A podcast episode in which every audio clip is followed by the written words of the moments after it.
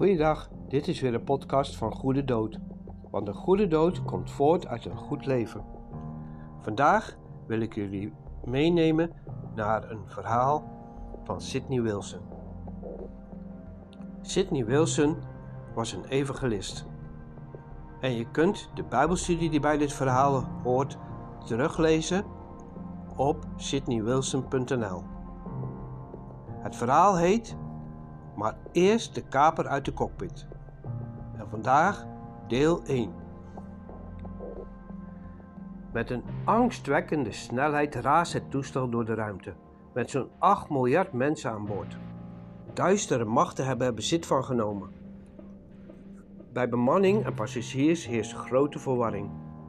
Angstig vraagt men zich af waar men zich bevindt en waar men uiteindelijk zal belanden. Het meest verbazingwekkende echter is wel dat bijna niemand doorheeft dat men gekaapt is. Men weet dat er iets mis is. Men weet zich door een enorme ramp bedreigd. Maar wat er nu precies aan de hand is, daarvan heeft bijna niemand enig idee. Toen het toestel oorspronkelijk geconstrueerd werd, was de constructeur tegelijkertijd ook gezagvoerder. Samen met de tweede piloot, de heer Adam bij name, bestuurde hij de machine en de vlucht verliep zonder enig probleem. Maar door een onvergeeflijke stommiteit van die tweede piloot wist Diabolos, de kaper, de machine in handen te krijgen en werd de wettige gezagvoerder opzij geschoven. Vanaf die tijd zit men geen moment zonder moeilijkheden. Omdat de passagiers de eigenlijke oorzaak van de moeilijkheden niet weten, zoeken ze die overal, behalve waar hij te vinden zou zijn. Het enige wat men echter weet, is dat men uit koers is geraakt en in een vreselijk onweer is terechtgekomen. Iedereen bemoeit zich dan, er dan ook mee om de juiste koers weer te vinden. Bij de bemanning regent het van alle kanten goede raadgevingen. Volgens de een moet men wat meer naar links aanhouden. Volgens de ander wat meer naar rechts. Volgens de derde moet het juiste midden gevonden worden.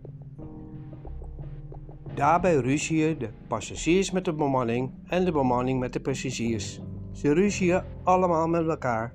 Het lijkt een compleet pandemonium. Diabolos grijnst vergenoeg in de cockpit. Door zijn scherpe gehoor ontgaat hem niets. Vooral die heftige woordenwisseling daar ginds in de hoek van de cabine heeft zijn bijzondere aandacht. Het loopt met jullie nog eens glad verkeerd af, klinkt een wat gezwollen aandoende stem. Jullie houden helemaal geen rekening met je schepper. Jullie willen naar God nog gebod luisteren. Jullie zoeken het alleen maar in dit leven. Jullie denken alleen aan het tijdelijke en helemaal niet aan de eeuwigheid. Jullie menen het hier ook allemaal zelf te kunnen klaren. Ach, wat, klinkt een andere stem er tegenin. Wat verbeelden jullie christenen hier wel? Jullie weten het altijd beter dan ons. Jullie denken de wijsheid in pacht te hebben. Maar wat hebben jullie met 2000 jaar christendom bereikt? Waar blijven jullie met je vrede op aarde? Kijk eens wat een bende jullie hier aan boord gemaakt hebben. Heel jullie gezemel over de hemel gaan, over naar de hemel gaan, is alleen maar een vlucht uit de werkelijkheid. Jullie zweven. Ja, laat de medemensen maar kraperen. En ga maar heerlijk in de vermeende ver van achter de sterren. Lekker op je harpje zitten spelen als je daar lol in hebt. Maar ons krijg je niet gek. Wij blijven liever met beide benen op de grond en doen liever iets praktisch voor onze medemensen. Oh, toen nou. Wij christenen zemelen over de hemel en laten onze medemensen creperen, mengt zich een derde in het debat. Je moet echt niet geloven dat we allemaal nog zo middeleeuws denken. Die tijd hebben we echt wel gehad. Nee, er zijn steeds meer van die vooruitstrevende, nuchtere, realistisch politiek bedrijvende mensen die wel wat anders te doen hebben De hemel komt later wel. Wij strijden voor vrede en voor een meer leefbare wereld nu. Vergis je me niet. Een tijd lang zijn ook woorden als horizontalisme en verticalisme niet van de lucht. Diabolus grijns weer. Het gaat hem zo best naar de zin. Laat ze maar met elkaar knokken. Ik heb er geen hinder van. Nog van de een, nog van de ander. Integendeel, als ze zo met elkaar overhoop liggen, besteden ze geen aandacht aan mij en ontdekken ze niet. Op dat moment klinkt er een kreet door de kajuit. Mensen, word toch eens wakker! Besef toch dat we zijn gekaapt! Als we niet gauw. Diabolus verstijft van top tot teen. Oh, ellende, daar heb je het al. Maar wat de man verder probeert te zeggen, gaat teloor in de bulderende lachsalvo die van alle kanten losbarst. Dit is werkelijk de mop van het jaar. Gekaapt, stel je toch eens voor. Een tijd lang maakt het geruzie plaats voor een geanimeerde discussie over biblicisme, fundamentalisme, pietisme en allerlei van dergelijke naïviteiten nog meer. De kaper zelf ontspant zich weer. Jongen, dat was ook maar net op het kantje af. Je zou zo'n kerel de nek omdraaien.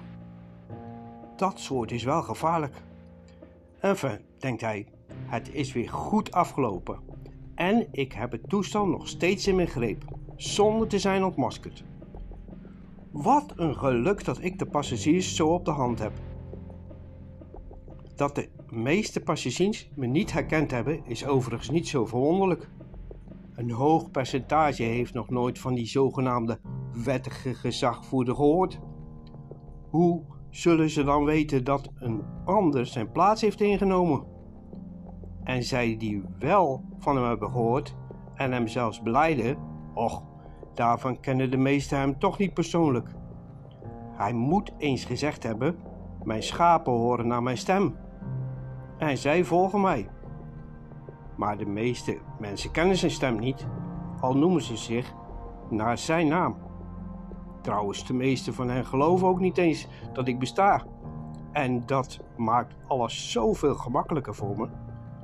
Het geeft ze ook zo'n heerlijk gevoel van superioriteit om smalend te kunnen afgeven op dat middeleeuwse bijgeloof in een duivel, zoals ze dat noemen. Mogen hun ongeloof bijzonder versterkt worden.